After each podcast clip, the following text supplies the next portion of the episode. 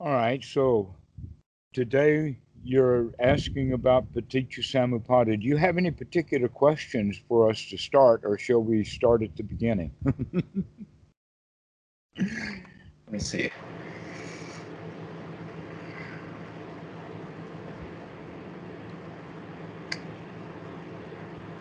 No, I mean, it seems to start at contact, but wherever you feel appropriate to begin with. Um, okay. Well, let's get to the point of how do we get contact? What is it that contacts us? Is it one of the things that come out of the sixth sense base?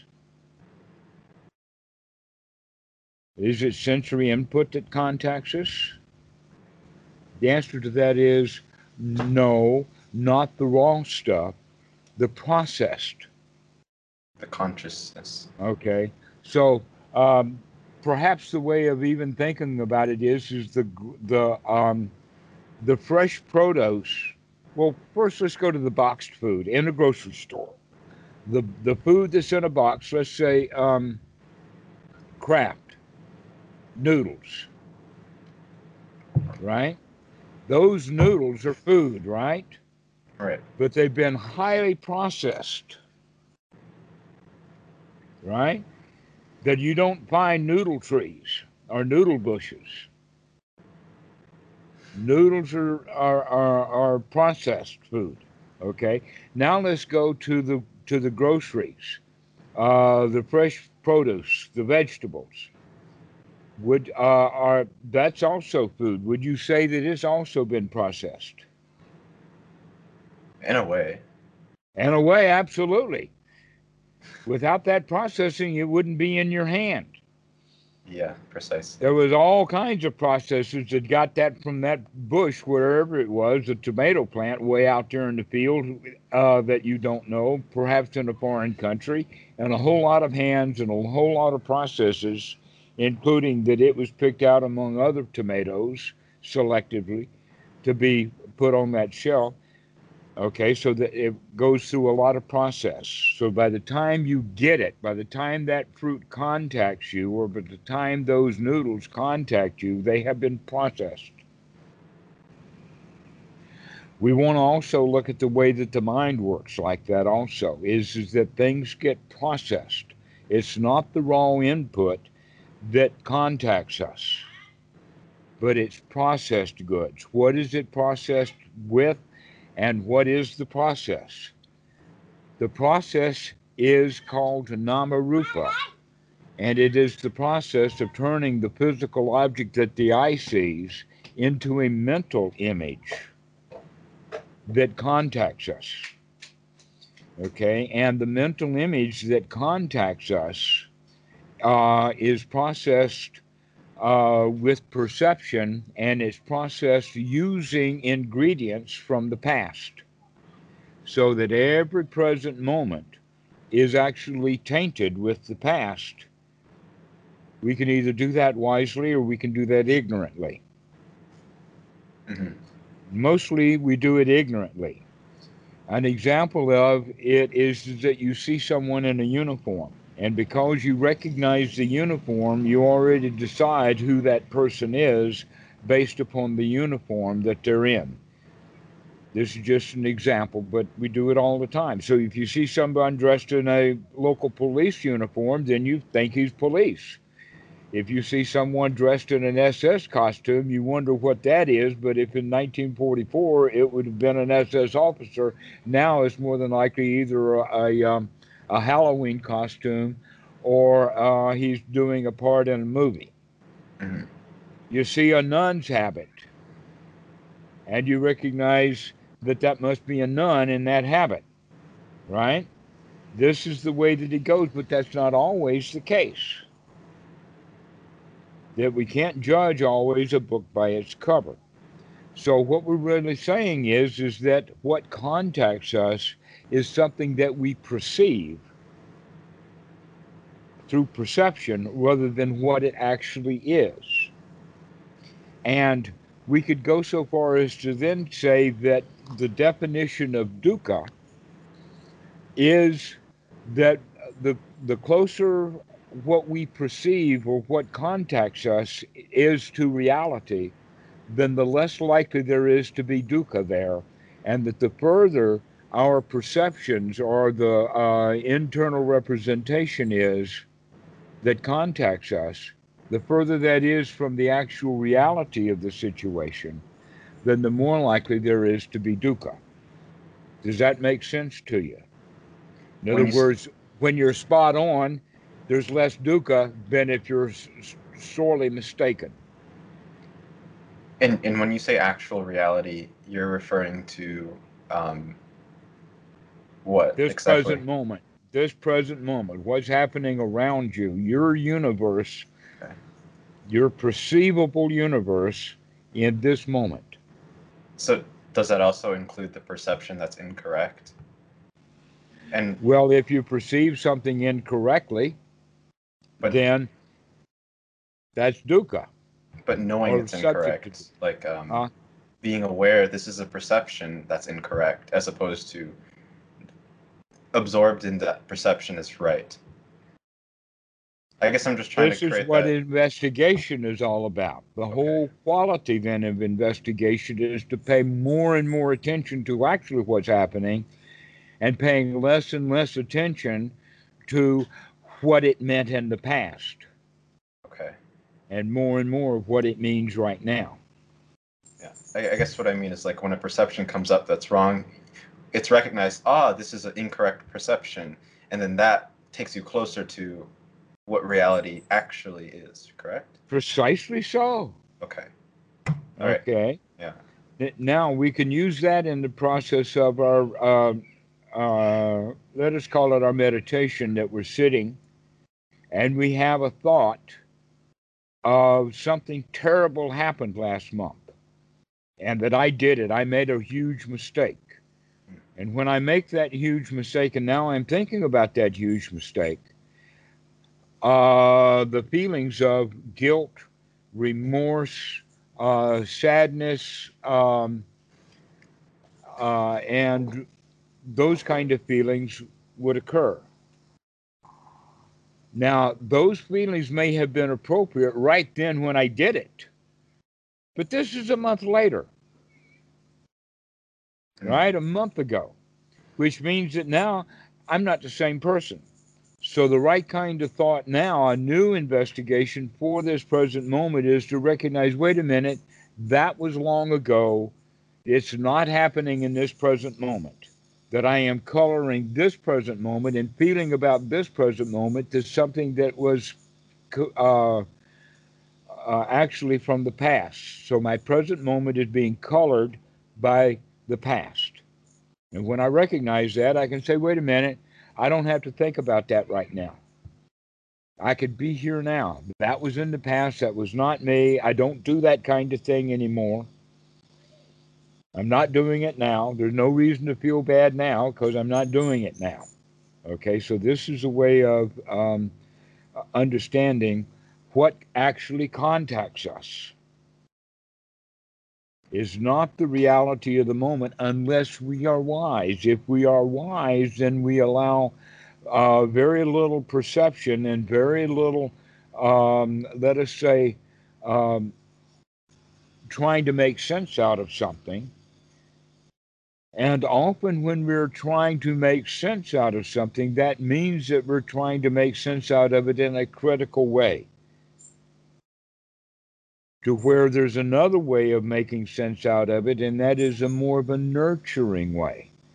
In other words, the nurturing is not so much interested in the details and the frills to where critical thinking is. Mm-hmm. And that's why critical thinking often is associated with dukkha, to where nurturing thought is much more wholesome. So, now that we're understanding that the kind of thoughts and perceptions that we have that tinges, and because that tinge theirs, and we continue to do that, those thoughts and perceptions will then bend the mind or lean the mind into a habit pattern. And if we can interrupt that habit pattern and change the way that we perceive things, then we can change those habits. And that we do that at that point of contact. When something contacts us, we can say instead of having it contact us, giving rise to feelings ignorantly, we can say at that point of contact, wait a minute, I have a choice here. I can feel the way that I want to. And one of the things that I can do is to go back and reevaluate, take another look, and reevaluate the thing. And then I can do that again. But if I ignorantly allow that contact, then the feelings arise, and those feelings arise are either feelings of confusion, feelings of um, uh, wanting to get rid of it, not liking it, or wanting to like it.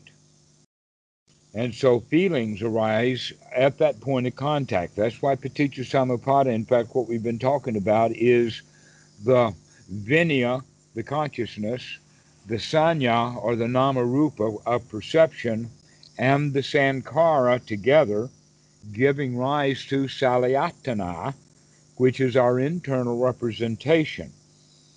And that internal representation may not be actually the real thing. It may be our own interpretation, but that's what contacts us is our own internal realization. And in fact, that's a funny word, realization, because we really don't realize anything, we mentalize something if I actually realized that that was a tree, that would mean that I would have a tree growing. I would realize a tree. I would grow one right out of the top of my head. No, that so we don't realize things. We mentalize it, or that we bring it into the reality of the internal world. This is what we call salayatana, and uh, the word in Pali uh, atana is actually the senses. So the salayatana is the internal senses, or what we make of through our perceptions and our past um, sankhara is what actually impacts us. Once okay. something impacts us, if we are wise, we have a choice about how we're going to feel about it. If we are ignorant, in other words, at that point in sati, if we are wise to it, then we can choose. But mostly, we uh, the contact will cause a feeling to arise, and the feeling that arises is the one that we're familiar with or the one that we already have the habit of. And so, if, uh, let us say, if I was a child and I received some bad information in a letter or mail, then because of that, and I remember that and pour over it and, and whatnot, then when that child gets older, he when he opens a mail, he will begin to feel bad. And sometimes he knows that it might be a bill from the electric company, and so he doesn't want to see it. He knows I'm going to mm-hmm. feel bad when I open that mail, and so he doesn't want to open mail anymore. Okay. And so it causes all kinds of trouble because he's avoiding something because what he's really avoiding is how he feels. He could have opened that mail, saw that this was the water bill or the electric bill, paid the electric bill because he owes the money, and he could have felt good the whole time. Okay. Okay. so this is how we feel ignorantly is that we like things, we don't like things, or we don't not sure whether we like it or not. This is Vedana. Mm. So far, so good. So we've covered uh, um, uh, Vinaya, Sanya or Namarupa, Sankara, uh, and we can say just offhand with that Sankara, the basis of that stuff was in ignorance, that we were ignorant when we were children, and that's a lot of the Sankhara is not wise, it's false information. So we are processing with bad information, and that's what helps give us bad uh, mentalizations or bad realizations which then give us bad feelings. Okay, I'm just pulling up the wheel of origination, so I, I'm following along with you here, so I can I can just sort of see and not have to visualize it. Um, so let's see.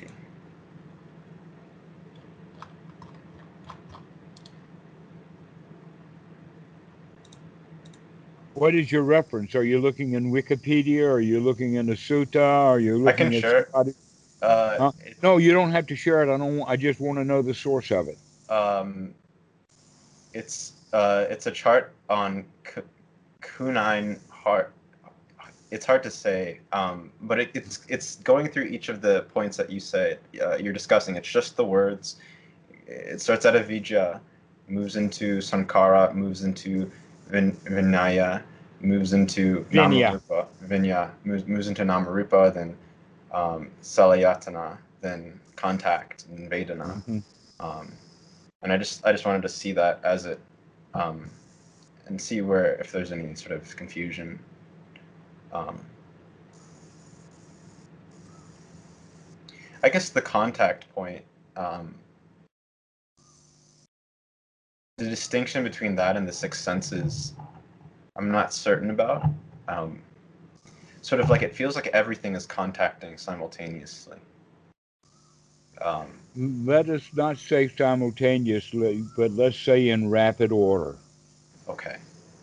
and that there is various degrees. Some things hit us harder than others. That in fact, some things hardly impact us at all, and yet still manage how we're feeling.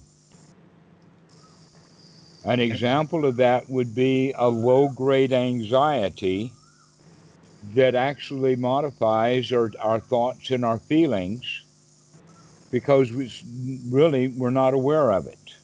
Mm. But if we are sitting in meditation and watching what's going on, we in fact may be more likely to become aware of that low grade um, agitation, anxiety, and therefore, because of that wisdom, now we can deal with it. Okay. So we could say that when things are below the threshold, uh, or we call it subconscious, below the conscious level, then that would be for sure ignorance. And we do a lot of stuff ignorantly. But if we keep going over and over things and looking at it and investigating, we begin to see more clearly what's really going on. And so now we're beginning to operate with a whole lot less ignorance and a whole lot less past and operating much more in the present moment. Okay. And so, how does ignorance um, lead to sankara? Well, Sankara is merely the buildup of stuff. Okay. And Maybe if we're and if we ignorantly build up stuff, then there's going to be ignorance in that building up. so You the- have seen, you possibly have seen uh, brickwork that was done by a very, very skilled craftsman. And then you Yes, have yeah. seen brickwork done by somebody who's it's their first time that they put up brickwork. All right? And it's going to be sloppy. Some bricks are not going to be flat. Some are going to be at an angle. Maybe the wall is tilted. All kinds of different possibilities for uh, the brickwork to not be good. Okay, so this is why we need to practice over and over and over again to keep looking at things over and over and over again so that we can begin to see things more more straight more clearly because that first time that we did it there was a lot of ignorance the skilled uh, bricklayer now knows more about what's to do but when we were born we were born as children and we started laying bricks we started remembering things when we didn't have a clue about what was going on. Okay. Um, one example that I know of from the time that we were studying in psychology uh, is that a, um, a patient in a, um, it was in a, uh, uh, facility. Let us call it a nut house. but uh, she was in this facility and that they found uh, her with very, very severe burns on her body. Now she had been there for a long time, but what had happened was is that it was during the summertime, and that as a child, uh, this was in the days of radiators. And the severe burns came because she was hiding behind the radiator out of fear. But she was in the room alone and she had a panic attack. And when she was in a panic attack, she hid behind a radiator in the summertime when she was a kid. And so she'd hide behind the radiator. And this time she hid behind the radiator, and the radiator was on because it was wintertime, right? But she got in the habit of hiding behind the radiator because she felt some security there when she was a child and she did not have the knowledge that that radiator is dangerous you can't hide behind it all the time okay that's a very severe example but we do that all the time in our own lives is we do something it doesn't hurt we continue to do it and later it hurts mm-hmm because the circumstances or conditions had changed. And so we started that habit out of ignorance. We did not know the potential possible danger. This is, in fact, what happens as we grow up, even that the Buddha talks about it like this that we can only see the gratitude, we can only see the, um, not the gratitude, uh, uh, let us say we can only see the pleasure in something or we can only see the gratification that's the word i'm looking for. We can only see the gratification but we can't see the danger. An example of that would be the guy who is fat and he eats donuts he loves donuts he gets great gratification from eating donuts and then he goes to the doctor and the doctor says wait a minute there's something dangerous going on here you've got high blood pressure, this, that, and the other thing. And he talks with the doctor, and the doctor figures out that, oh, this guy is addicted to donuts. And so now the doctor has to convince this fat guy that donuts are dangerous for you. Once the man really understands that donuts are dangerous, now he can find an escape for dangerous donuts. How can he escape them? By when he goes to the grocery store, he doesn't buy them when he if he finds them in the refrigerator, he'll throw them out. He makes sure that the donuts are not going to be there for him because he sees them now as dangerous. Okay? This is how ignorance operates is that we cannot see the danger. Once we can see the danger, then we can find the escape. So as you begin to see the danger in unwholesome thoughts, you'll begin to plot your escape out of unwholesome thoughts into wholesome thoughts. Once you see that um, that it's dangerous to have feelings of fear, anger, anxiety, that they're dangerous, then you can plot your escape from those feelings. Mm. Okay, so that's the, that's the answer to your question about ignorance. Okay. Why does ignorance mess up everything? It's because when we're children, we cannot see the danger in things, and guess what? Even as adults, we cannot see the danger. Okay.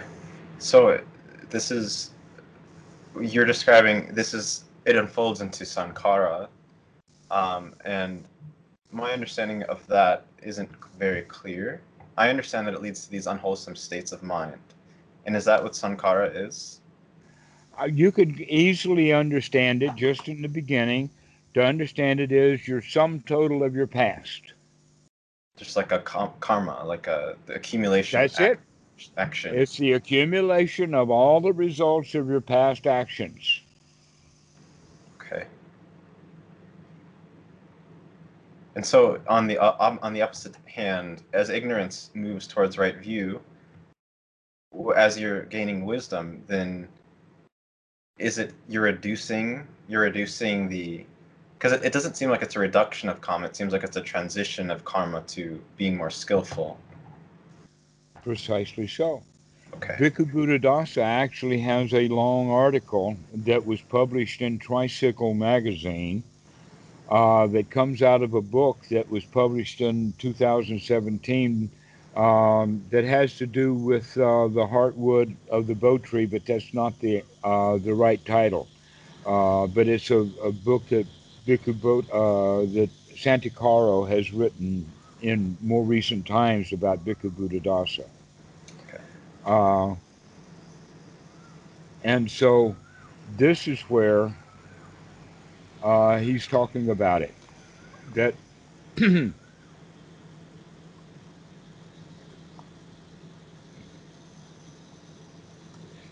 this Sankara is um, based basically just just our own memory systems, and everything that happens happens and and it gets built up.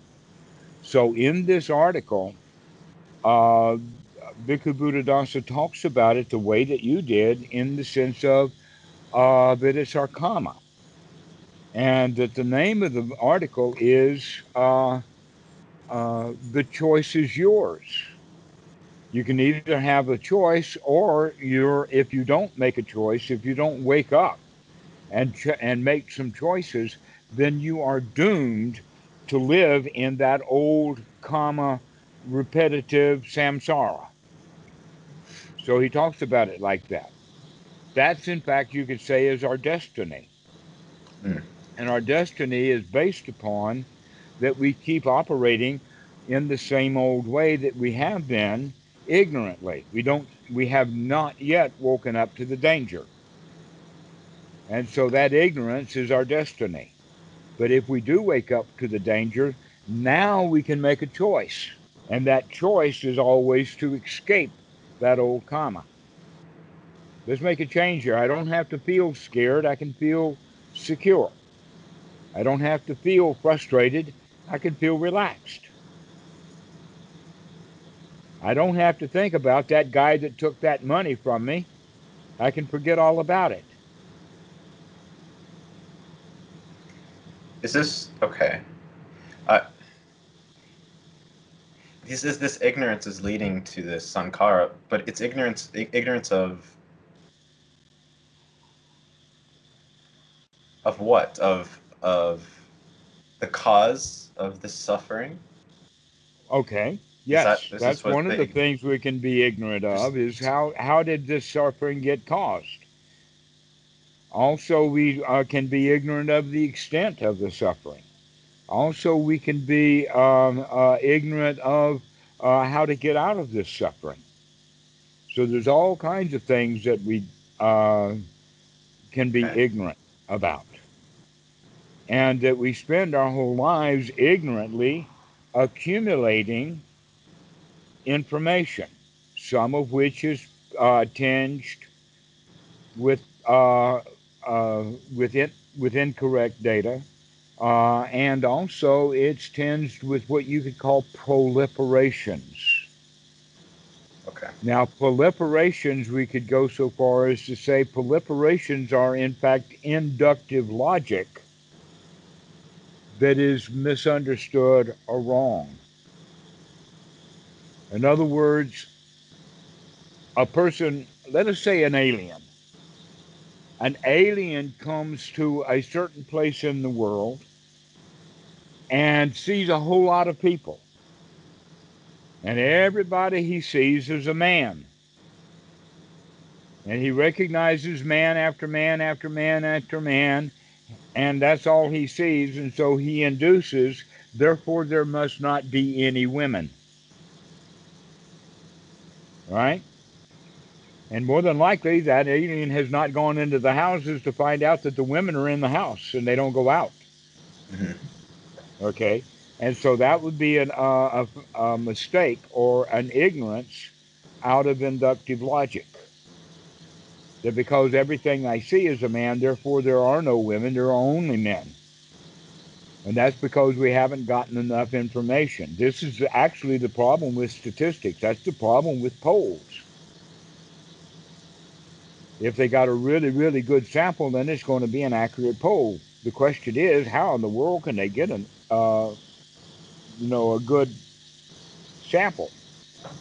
They're really ignorant about that. So they say, well, we'll put our polls on the internet, and now only people who go to that particular website will take that poll or if we call only telephone numbers, but wait a minute, you can't call a cell phone, you can only call landlines. Well, a lot of people only have cell phones, and so you miss an entire audience.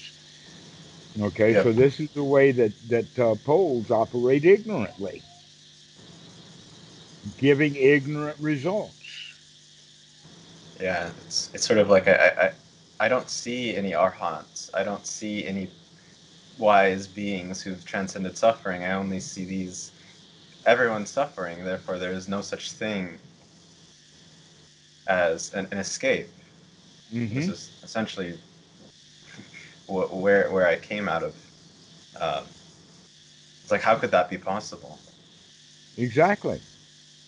But that's a, that's a, an inductive logic that may not be true. Yeah.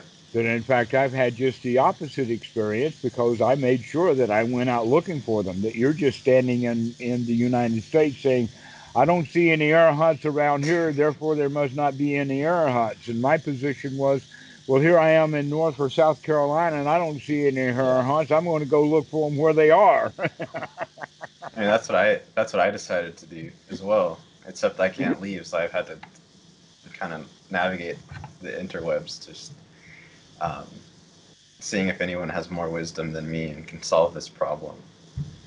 Um, okay, this makes sense. Um, and Sankhara, San, Sankhara then leads to Vinya. Um, Sankhara leads to Vinaya. Okay, it does eventually, yes. In fact, it's, it's, it's very, very close. It's within a mind moment. All that stuff happens really quick. yeah, it, the goal is to see these as they're. If, if correct me if I'm wrong, but it's to see the uh, process of patika, paticca samuppada as it's happening, and, from from that um, acquire uh, wisdom. Okay. Exactly. That's in fact the uh, the whole idea. Why would the Buddha even teach this? The answer is is because he could see this stuff finally that he was no longer ignorant, and now that he is pointing it out to us, is for us to see it. Once we can see this stuff, now we know how to begin to manage it, and eventually, the better at managing it we are. This is a very important quality about the way that the uh, the ten fetters are structured. That the first three fetters are to be abandoned by seeing, and that's why the whole path is called um, knowledge and deliverance, arpanya vimutti in the sense that we don't have the deliverance or the freedom until we can plot the escape. And we cannot plot the escape until we can see the danger clearly. And so the whole first process is to be able to wake up and be, see these dangers. Once we can see the dangers, now we can plot the escape. And the first three fetters is all about seeing things clearly. And so the first fetter is personality view. Who am I? The answer to that is a moving target as best. not only is it a, is that it's um, a moving target, but it's also. Um, have you ever been to uh, uh, the the uh, the carnival, the sideshows at the carnival, and and uh, seen uh, cork guns or BB guns or whatever like that, trying to knock over targets? and and, and not only are they moving around, but some of them pop up and come down, and they're up Yep. and they're down. Well, you know when it's down that it's going to pop up, and then you can shoot it when it pops up, and it'll pop back down. The self is kind of like that, except not only is the self then a moving target, like a row of ducks going along like that, but they're popping up and down also. There's sometimes there's a self, sometimes there's not. And when there's a self, it's almost always associated with dukkha. How does the self actually pop up? It pops up based upon conditions or causes. So, when some event happens that causes us uh, to have a salayatana or to make a mental image or to uh, realize something on the inti- inside, that contacts us. That contact gives rise to feelings. The feelings of liking ignorantly, while we're still ignorant and all we do is like it, then we make the connection I like it, therefore I want it. If we I have the feeling of I don't like it, or it's an unpleasant feeling, then we have uh, the tendency to go into trying to get rid of it. Mm-hmm. So wanting it brings it to us, and not liking it, we have the feeling of wanting to push it away. Right? This wanting to bring it to us or wanting to push it away is called tanha in the Pali. And what that means in English, we could use the simple word of want. I want it, I don't want it. I like it, I want it is the sequence. Vedana, I like it, goes to want it. The wanting then goes to from just and and by the way the the going towards it to bring in is also the same thing that we would call in in English grasping. And as I'm grasping, as I want that object, then I'll seize hold of it, and that's what we call clinging or upadana. Okay. Okay. That's also the same thing then as going from the sequence I like it, I want it, into the judgment of it must be good. Or if I don't like it, then that means that I want to get rid of it. I don't want it. And therefore, it must be bad. These are all ignorant things. Just because I like it doesn't mean that I want it. And just because I want it doesn't mean that it must be good. I may be wanting something ignorantly that's bad for me. Okay, so so upadana, the distinction between upadana and, and tanha is tanha is the it's just like a a feeling that tanha is leaning and upadana is falling over. Okay. Is, is there really a, a just like a, a sharp distinction or is it just kind of like a progression it's of... a progression exactly yeah okay that in fact there is already clinging built into the grasping yeah i've never been certain of where one starts and the other ends or it just seems kind of they like don't spectrum it's a spectrum precisely but this whole thing is a spectrum one thing leading into the other Mm, yes, yeah. Um, one process after another after another. So one conditions the next one to the next one. Now, once we get to this point of actually clinging to some, some object, mental or otherwise, this upadana is now uh, in the Buddhist um, system leads to four modes of clinging. That's a very interesting thing. Four modes of clinging, because that also understands that these four modes of clinging also will take us into the four woeful states. And they also have direct relationship to uh, more modern teachings that the Buddha didn't talk about. He used the term underlying tendencies, but the word underlying tendencies in the suttas is not a particular fixed list of four. But it's just the general things. But when we look at it in more scientific terms, we can see that the that these four modes of clinging are actually the four uh, scientific uh, modes of instinct. Mm. So the clinging to the self is the self-preservation instinct. Uh, clinging to sensuality, sensual desires, and materialism is the procreation instinct. Clinging to rights, rules, rituals, and the way things that should be done in order to get along, that's the nesting instinct. And our attachments are clinging to um, uh, views, the way things are, identifications, and all of that kind of stuff is the is marking our territorial boundaries or the territorial instinct. In other words, I define who I am by what I believe. I define who I am by the territory that I live in. Therefore, the territory that I live in is bounded by uh, the borders of France. Therefore, I must be French because I'm within those borders. That defines who I am. Okay, this Okay. is the territorial instinct. So, one of the territorial instincts that we can have as a uh, view is Democrats are good and Republicans are not.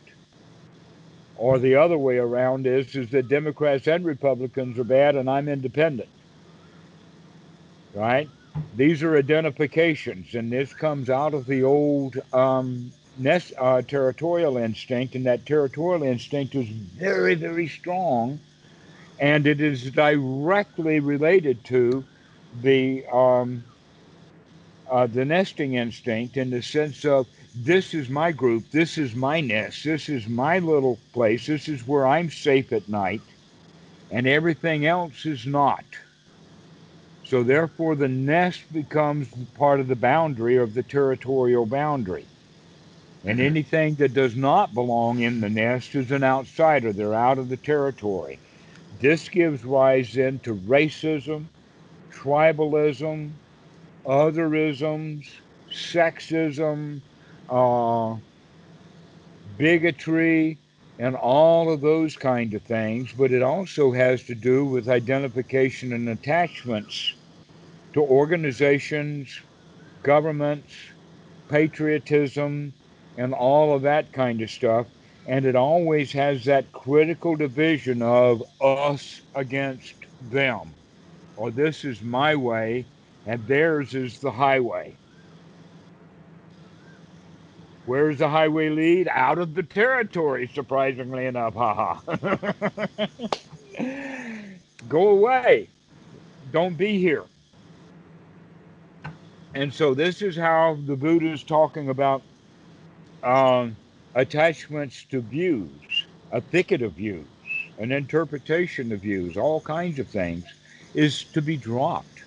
That we begin to drop our territorial instincts, that i- those instincts that arose naturally as um, as instinctual things, also arose ignorantly because we weren't watching what was going on. And so ignorant feelings for the adult can arise of I don't know who he is, but he's not the right color because all the people I know are of this particular color and he doesn't have that color. Or all the people I know dress in this way and he doesn't dress this way, he dresses in another way. Therefore, he is outside. He's an outsider. He's another person. He's dangerous, in fact. And this leads back to something else that we need to re- go back to, and that is the issue of Vedana for just a moment. And that is there's a third kind of feeling. And that third kind of feeling in the Pali is, is known as du- adukkha asukha Vedana, which means that it's not either pleasant nor unwanted that in fact, uh, but it is not a neutral feeling because a neutral feeling wouldn't even contact us or impact us. So, because something impacted us, a feeling arises, but sometimes we don't know how to feel about it. We don't know whether it's a um, uh, something that we should like or not. This is what gives rise to doubt, Okay. ignorantly doubt. Wisely it gives rise to investigation, to uh, curiosity. With wisdom, uh, uh, Asukha Adukkha Vedana will say, What's this? What's going on with this? But normally, the thing when it comes up of uh, they don't know what it is, they say, "Oh no, I don't know what that is. It must be bad." Yeah. This is our instinct to the territory. It comes from outside. We don't quite know what it is. Let's automatically assume it's bad without doing a thorough investigation to find out really what is there. So, back then, so you can see how this confusion feeling actually does bring up the territorial instinct quite easily. So, uh, we have four modes of clinging. One is clinging to the identification of self. The second one is clinging to identification of material goods, um, pleasure seeking objects, uh, furniture to sit on, carpet to, uh, to walk on, socks and shoes to have, that kind of stuff. uh, our material goods. So we have this whole idea of materiality. That it, in fact, in the really, really old days, we I remember seeing cartoon of a, uh, uh, let's say, uh, a Neanderthal kind of guy uh, dressed in a bearskin with a club in one hand and a hank of hair of a woman in his left hand, and he's dragging her into the cave. That shows absolute ownership or domination, and you can see where the actual procreation instinct is really all about ownership. She's my girl. I own her. Mm-hmm. So, this whole idea of ownership and control of an object, whether it's a pocket knife or a set of keys or whatever it is, we attach to this as if it was mine. And in fact, we use our material objects to protect the self, that we use it for self preservation. This is why people will carry a weapon, a material object that is supposed to give them safety and security. Why? Because they don't have safety and security built in. They've got danger built in. Why is the danger there? It's because they saw things ignorantly. Okay, so now we have these four modes of clinging. We have self preservation instinct as a clinging to the self. We have materialism and sensual objects that is part of the uh, procreation instinct. We have the nesting instinct, which gives rise to all of our rites, rules, rituals, ways to fit in. And this is the place where we find most of the discursive thought. Also, the discursive thought will be in, uh, but not so much in our in our uh, attachment to views. Normally, the thinking is um, can get very intricate. In other words, we can get into long dissertations about why this political party is better than that political party. But basically, it comes down to the feeling of I like it, therefore I want it. And I don't like that one, therefore I want to get rid of that one. Okay, so this is how our views, but the one that's so complicated is the nesting instinct because this is where we ignorantly as children learn to follow the rules to get learn to go along to get along. And so um, we, we, cre- we create for ourselves a map or a framework of how things should be when mm-hmm. we're children. And we build that map up ignorantly that we could go so far as to say this is how we're building that sankhara is we're building it through this nesting instinct or we're building it because we're automatically instinctually uh, attracted to and cling to uh, rites, rules, and rituals, or let us say the rules of the nest, the, the house rules. Every house has house rules. Mm-hmm. Okay, why do we have house rules? That's coming out of the of, uh, of the nesting instinct. Uh, the idea is is that um, the nest is safe, but someone in charge of the nest and so, if one of the uh, members of the nest is misbehaving himself, he can get thrown out of the nest. But getting thrown out of the nest is dangerous. The predators are out there. If I stay in the nest, I'll be safe. If I have to get, if I'm thrown out of society, if I'm thrown out of the nest, then things are dangerous. Mm-hmm. Okay. And for that reason, uh, because they're dangerous, that means it's still tied back to the self preservation instinct. So we selfishly then start to take up a set of rules. This is how it should be, this is how it should not be. I should do this. Well, now what we do when we're adults is we will often rehearse some of these rules that we have learned. Like you should do this, you should do that one student was telling me that he was watching uh, YouTube videos, and while he was watching YouTube videos, he was telling himself, You should be meditating. You ought to be meditating instead of while he's watching the, uh, the video, he could immediately begin to start meditating right then. He could take a deep breath and smile and relax and say, Okay, I'm finding something wholesome in this video But no, he goes into unwholesome thoughts, and while he's having unwholesome thoughts, oh, I should be watching, I should not be watching this video, I should be meditating. Number one, he's not meditating, and two, now he's not watching the video, he's having unwholesome thoughts instead. What is the unwholesome thought? You should go do this. And the internal child inside is saying, No, I don't want to do that. I want to watch the video. No, you go do this. And so you can see these dialogues coming up each one of them coming out of one of these four modes of clinging. Mm-hmm. Okay. The, okay, so these four modes of clinging, then when we cling, we are now being reborn into a woeful state. One of the possible woeful states that we can be born into is hell. Hell is a woeful state. Why is hell a woeful state? Is because we'll do anything we, t- we can to get out of it. We really don't like it, but we can't. So when people get angry, they get hot. When people are full of anxiety or even have a little bit of anxiety, this is a hot, this is heat, and we don't like it. Mm-hmm. But we're trapped in it. We're actually reborn. This is actually the reborn, the birth of the self now is fully born even though it only took about a half a second or so from the time that we saw an object to now we're in hell about it. Is For the uh, instance, it's possible that you can see somebody carrying a Confederate flag, and within a half a second, you can be in hell. Ah, I don't like those Confederate flags. Oh, he's a communist. No, he's not a communist. He's a slave driver, you know, and you can hear all of that stuff come up just because we saw something and we connected with all of the past.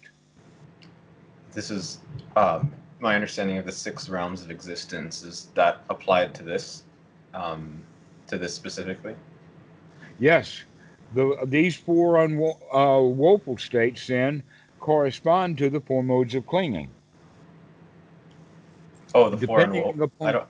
I'm not sure about. I don't know those four unwoeful states. Okay, uh, we've already covered one of the four woeful states, hell. The second woeful state is called the hungry ghost, or in Pali, the peta.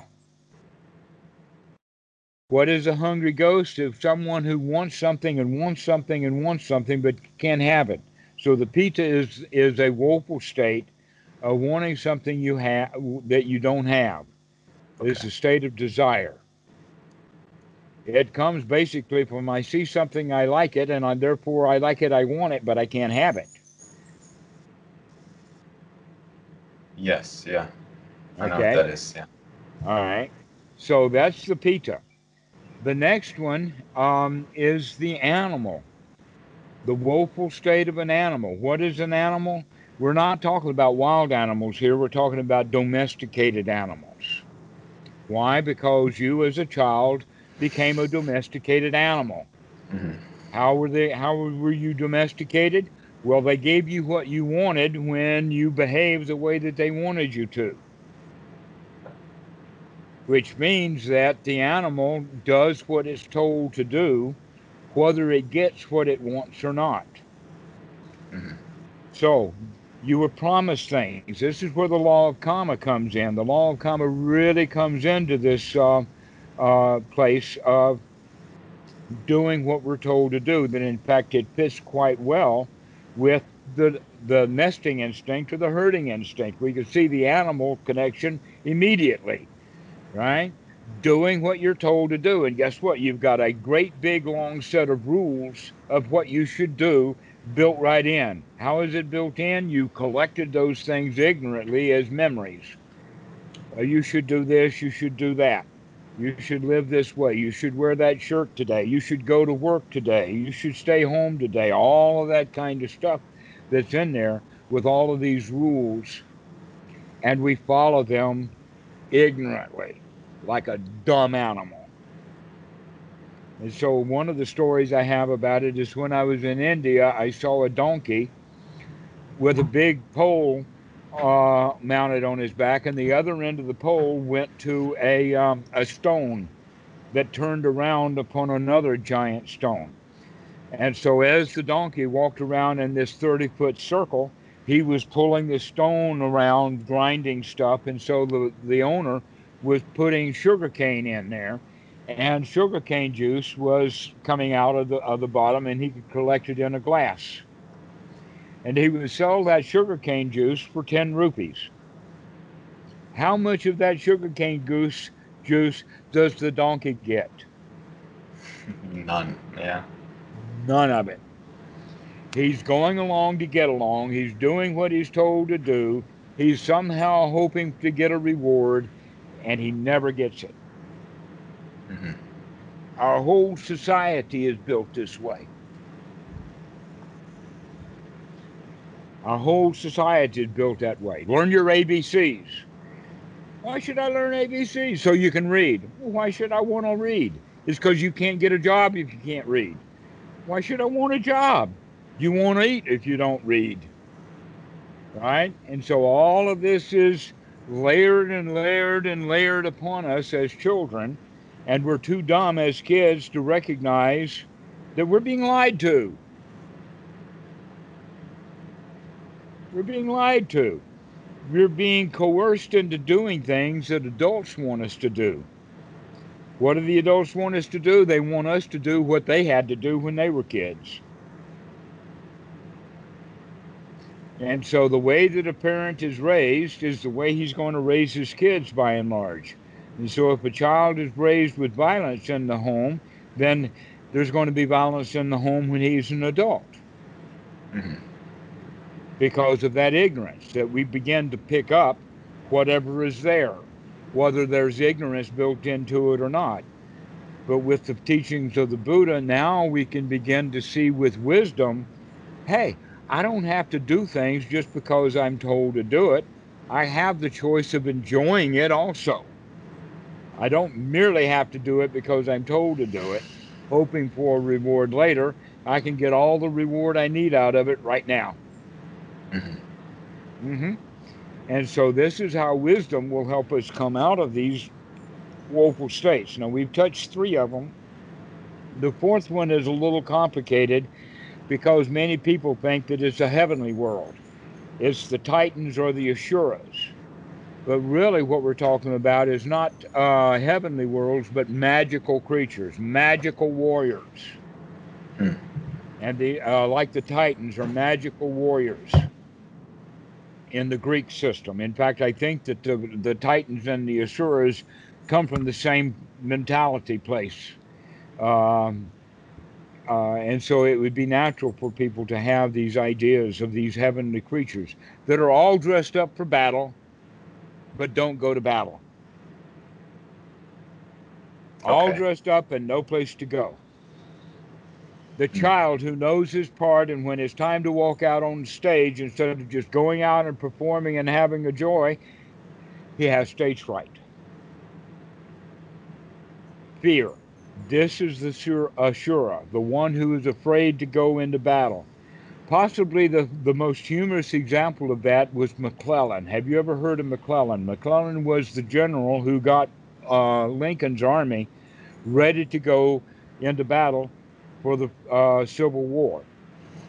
And McClellan was really excellent at training. He really got that army in top notch shape. But as soon as Lincoln wanted him to go to battle again, he said, Well, wait a minute, and we need this and we need that.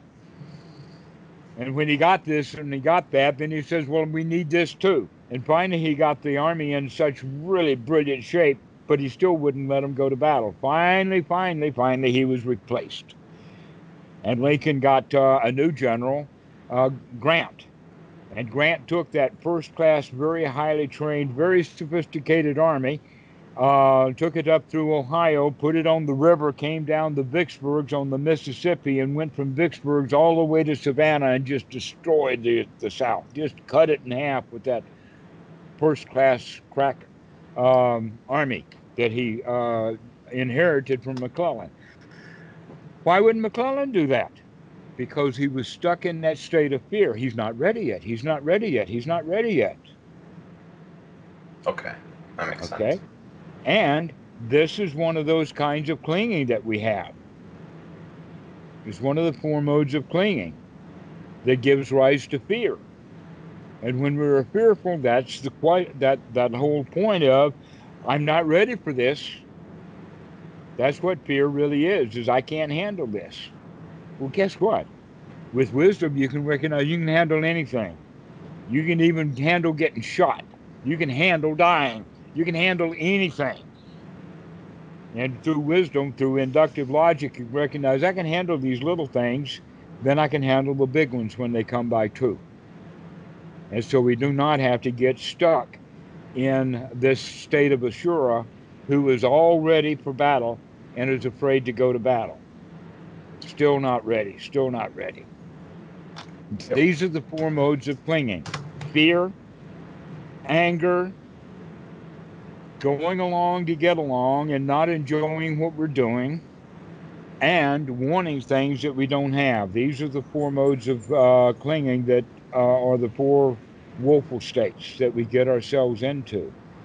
Guess what? Now that you know that, anytime that you recognize that you've gotten yourself into one of those states, you can say, hey, I don't have to do this. I can come out of this thought process. I can take a deep breath and start giving myself some wholesome thoughts instead. Yeah, the the issue, the main issue is that what arises in the becoming appears as if it's me, as like a, it's an expression that I sometimes it's hard to create the distance between myself mm-hmm. and this as a process. Exactly. That's that's why uh, in the Buddha we talk about it that that is what is reborn is the woeful state of suffering, and all of that stuff comes together as a package. The grasping, the clinging, the uh, um, uh, the four modes of clinging, uh, becoming and being born into the hell world or um, an unwholesome state that is suffering. Bang, bang, bang, bang, bang, bang just like that. Yeah. And then only naturally, only that's slower. the bang bang bang bang is way too slow. It happened. Bang, bang. yeah, it's all it's like uh, less than a second, um, mm-hmm. and that leads to the aging and death of that, which is inherently uh, dukkha. Just uh, it's inherent. Once you're born in that woeful state, that's a painful state. It's it gets old in a hurry, and it makes everything sick and it's interesting because even even though they're woeful, if they're identified with, it's still protected. In my experience, even this, say, depression, it arises and identif- it's identified with, and the process of it, it's like self-protective. Like the for it to go away, that, even is, is that's painful. exactly right. In fact, depression would then be the Asura that would be being born into the woeful state of, I'm not ready for this. I'm not ready to cast away dukkha or to proceed mm-hmm. on the path. Well, I'm not ready to go out on and uh, go out on the town. I'm not ready to go have a ball. I'm not ready to go play in my life. Exactly. Yeah, this That's is something dangerous. this is a common. This is actually a common theme with me. Um, I, I almost I'm not ready to be happy in a way. Like I'm not like I can see I could let go of that. Like it's but it's a protect it's it feels safe. It feels safe to be identified with something that's been here for so long. Exactly so. Wow, that's so insightful. Thank you for saying it that way. That's exactly correct. But now you're beginning to wake up to not only does that feel safe and secure because it's comfortable and old and familiar, it's also dangerous. Yes, I. That's that's the the the reason that will peel off the the clinging uh, onto that is, is seeing the danger and until that, see the danger. Until it's seen, it's almost like I you can put it off indefinitely, right? That's exactly the ignorance. The ignorance is that we cannot see the danger in dangerous things because once we can see the danger, we can plot our escape. Hmm. And and what? So that makes the connection. So when it arises, um, it's it'll be, a, it's a good point to see. Okay, how is this a dangerous? Um, to, to to investigate and see, because I hear when you say to to cast it away, and that's good, and I agree but there's also well maybe I haven't seen the danger because there's a reason it keeps coming up. And so part of it seems like part of it is casting it off or abandoning it. And another part is looking at it and seeing the danger there. Ah, but again, I hear what you're saying, I think has to do with over a long period of time. Okay. And what we want to do is always bring this back to this present moment. That paticca samuppada doesn't happen over a period of time. It happens like that. Okay. And So, we have to catch it in that sequence. So anytime that you can see this thought is unwholesome, then you can cast this thought out. Okay. That's the way that we begin to do it is to see this thought is dangerous, this thought is unwholesome. And we do it by having these flags planted and uh, of called them the hindrances in the sense of um, uh, thoughts of the past, thoughts of the future, thoughts of wanting things. And in fact, if you want something and you recognize that you want it and you don't have it, you can see immediately the danger of uh, the dukkha that exists in not getting what you want. Therefore, well, I don't want anything right now. I can be relaxed and comfortable right now. I don't have to have that girl or that motorcycle or that job or Mm. that new laptop. I can be okay right now without any of the things that I can think of that I want. Okay. Yeah, I think the the way I approached it may have been trying to find something outside of it just being dukkha as dangerous. Um, I guess I haven't. The only thing that's dangerous is this unwholesome thought. Okay. Yeah, it has, sometimes it just doesn't strike that this is a dangerous thing because it's just so common. But um, You've had a lot of them. yeah, the Yeah, fact, and the so fact that see it the danger. exists, the fact it Mhm. exists is is already enough to point out. Oh, this is this is a bad. Uh, this is a dangerous mm-hmm. object to indulge in. Right. it. Okay. So when we have thoughts of I like this, I want that, or if we have thoughts of I don't like that, I want to get rid of it, then that's those two kinds of thoughts are hindrances. They're also critical thoughts. So we can think of as unwholesome thoughts or dangerous thoughts or thoughts that are critical, and yet our whole society is built upon critical thinking.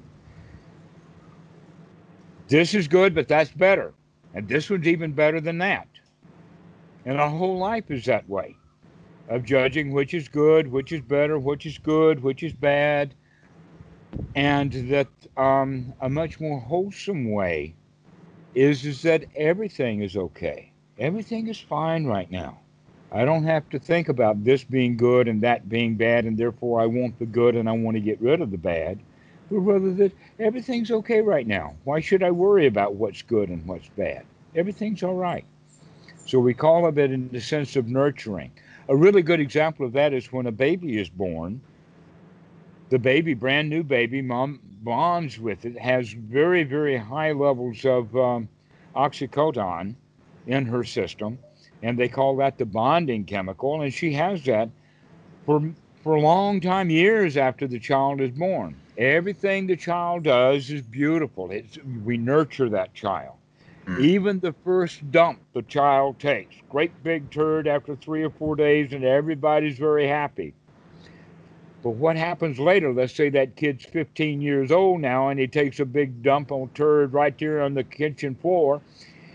They're not going to be so nurturing now. They're going to be really critical. Sure. Yeah.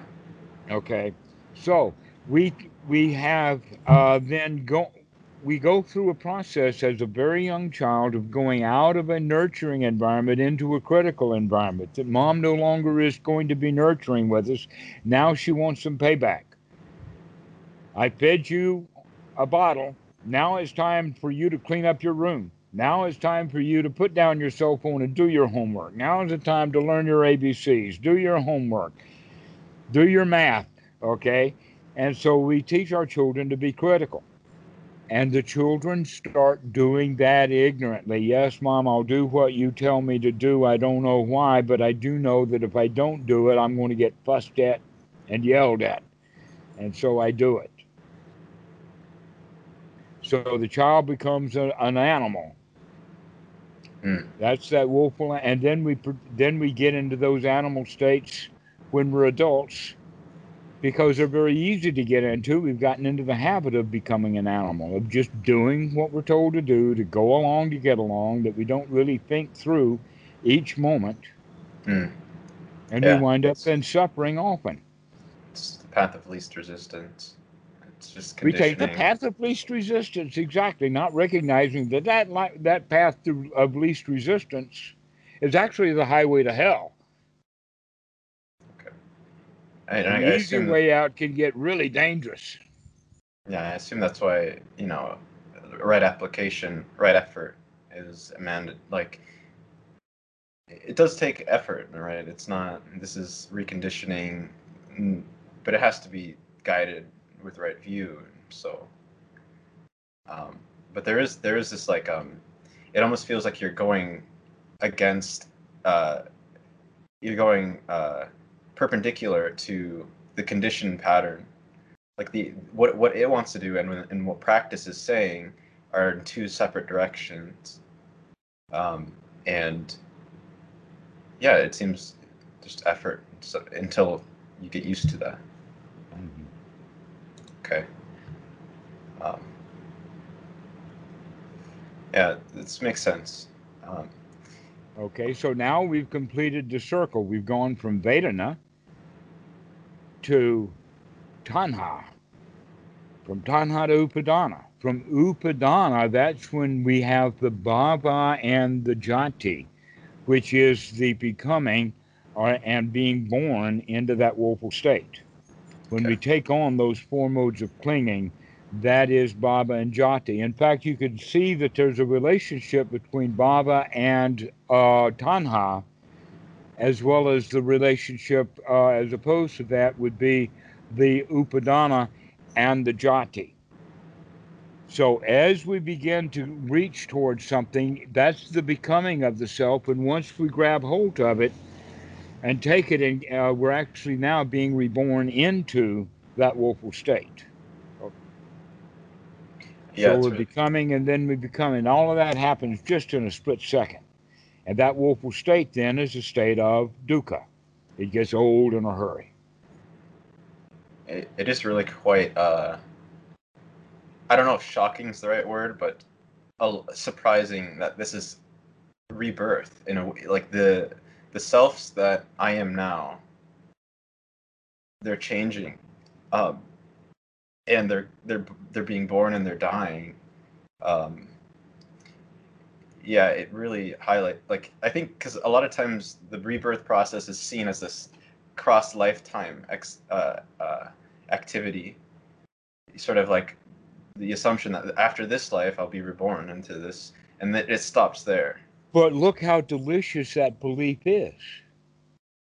yeah, sure It's a really delicious belief. Oh, I'll live forever. Oh, that means that I'll be forgiven of all of these sins or um, uh, or, or whatnot, right? So it's happening uh, now this- yeah hmm And and we fail to realize that that being reborn again over and over again into these woeful states happens moment by moment.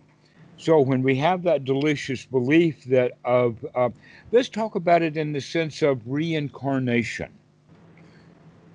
and that the the Buddhist teaching of rebirth is is not the same as the Hindu reincarnation.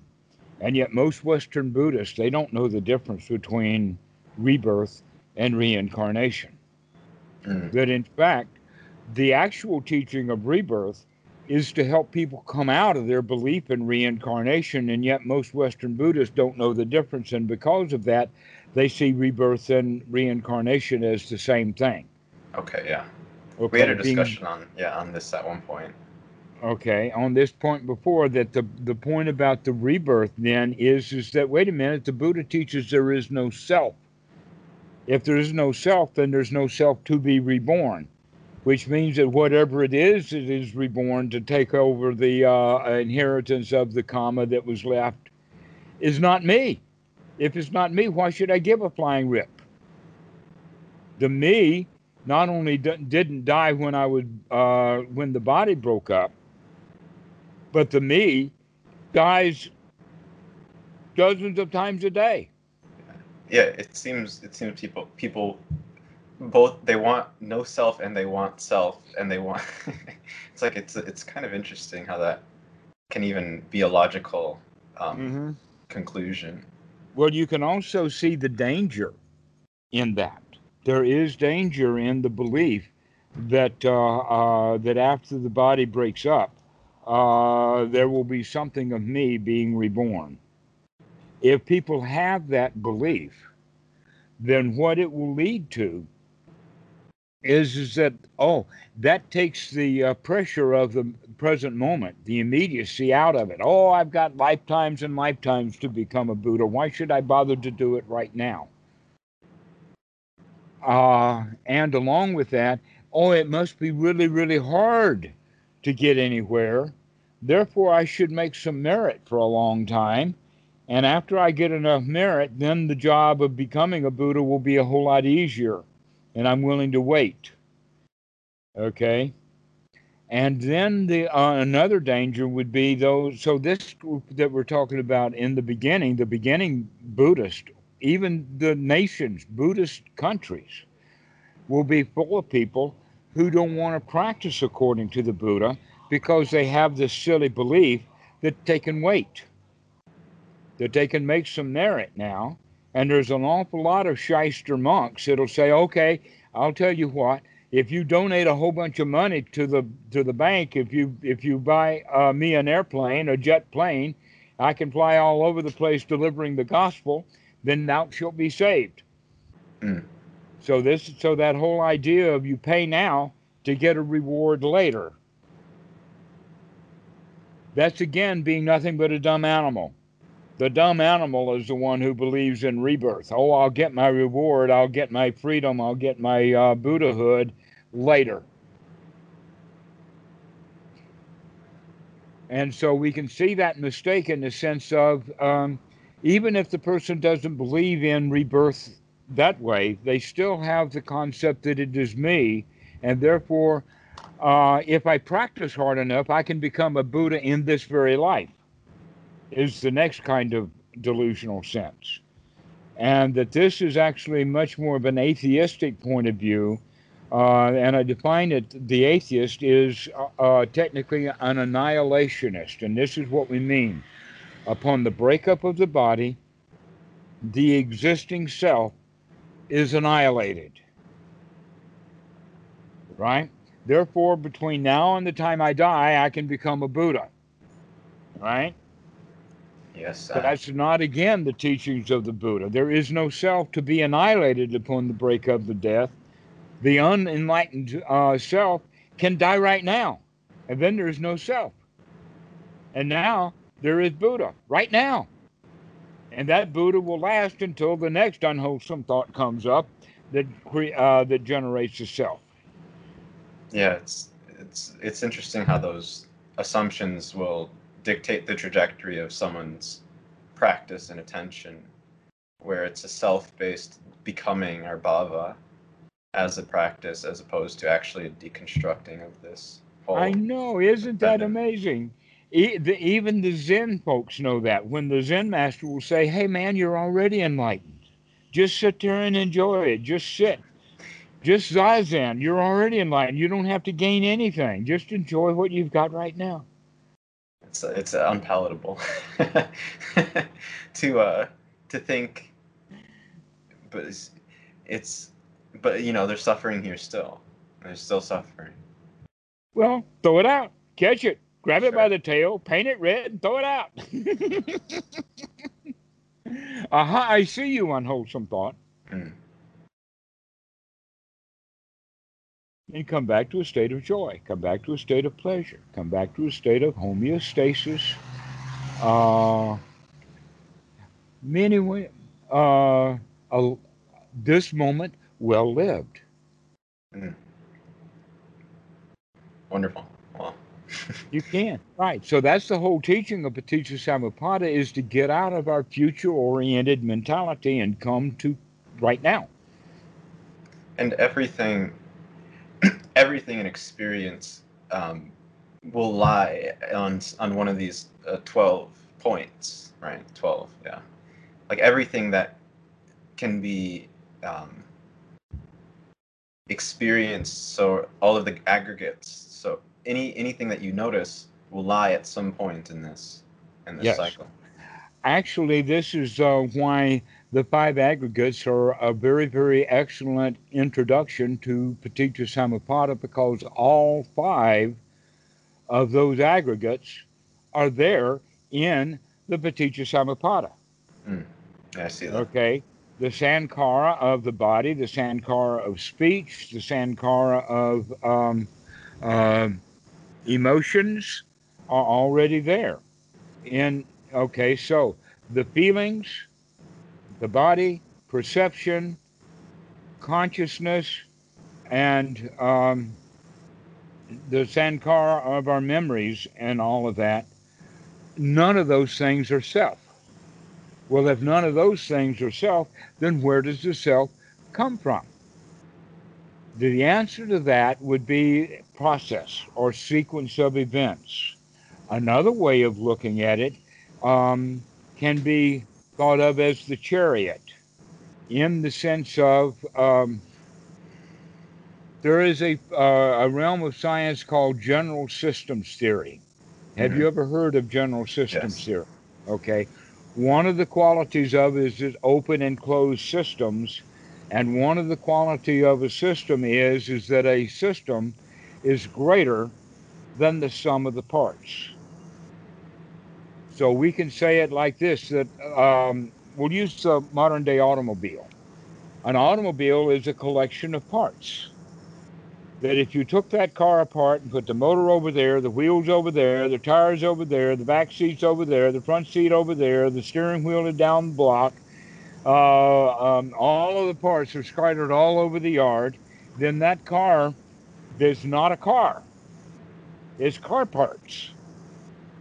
It's only when all of those parts together come together in the correct order and in the correct um, arrangement is it a car. For instance, if you put the wheels on top of it and put the motor under the chassis, that's not going to be much of a car. You got to Mhm. put it together correctly. But when you do put it together together correctly, and the system now is a functioning system, there is a whole that is greater than those sum of the parts for a moment. What is that in the car is transportation. What is it for the human being? It's the self. The self is greater than the actual sum of the parts. But when you look at each individual part, there's no self there, which means that the self is very, very transitory and very highly dependent upon a whole lot of stuff. And when any of those or all of those things are missing, then where is the self? The magical thinking is the self is still there. Oh no, the self is gone when the functionality is gone. Mm. When there's no body, when there's no mind, when there's no feelings, then where is the possibility of a self to arise?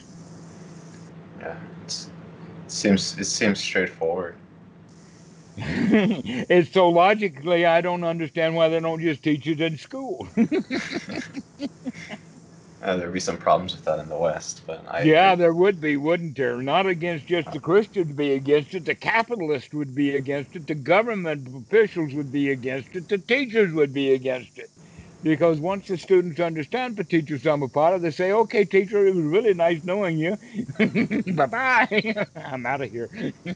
the whole society, in a way, would fall apart.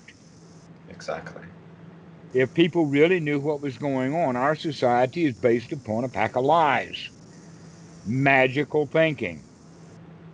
well they, Why? they think sorry i was going to say they think uh, you're the one with magical thinking which is ironic Yeah, But I just wanted to point that out since it seems as if um, this discussion is really looking at what's here. And the rejection of this is fairly common as just a principle of clinging. exactly. And the reason for that is the, the basic point is that right now is not good enough. Mm. The whole society is built upon this is not good enough, it could be better. This moment is not good enough, it could be better. Let's work on it and improve it. Which means that everything is dissatisfying, everything is dukkha. And so it really is kind of a magical thinking when you just say, everything is already okay. I don't have to do anything to fix anything. There's nothing broken here. And I can relax.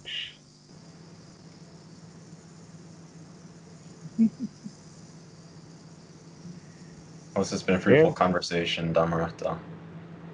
Pardon? I said this has been a fruitful conversation, Dhammarato. I'm really glad that you're getting something out of it. I've really enjoyed it also. It's a bit it's a bit late here, but um, until until we meet again, I'll I'll be quite vigilant with the uh, the tending of this this cycle of origination. I think it's It was really good to see you again. I very much enjoyed it. I hope to see you again soon. yeah, you as well. I'm sure it will be sooner than last time. Julian, enjoy your moment. you too. Blessings. Thank you.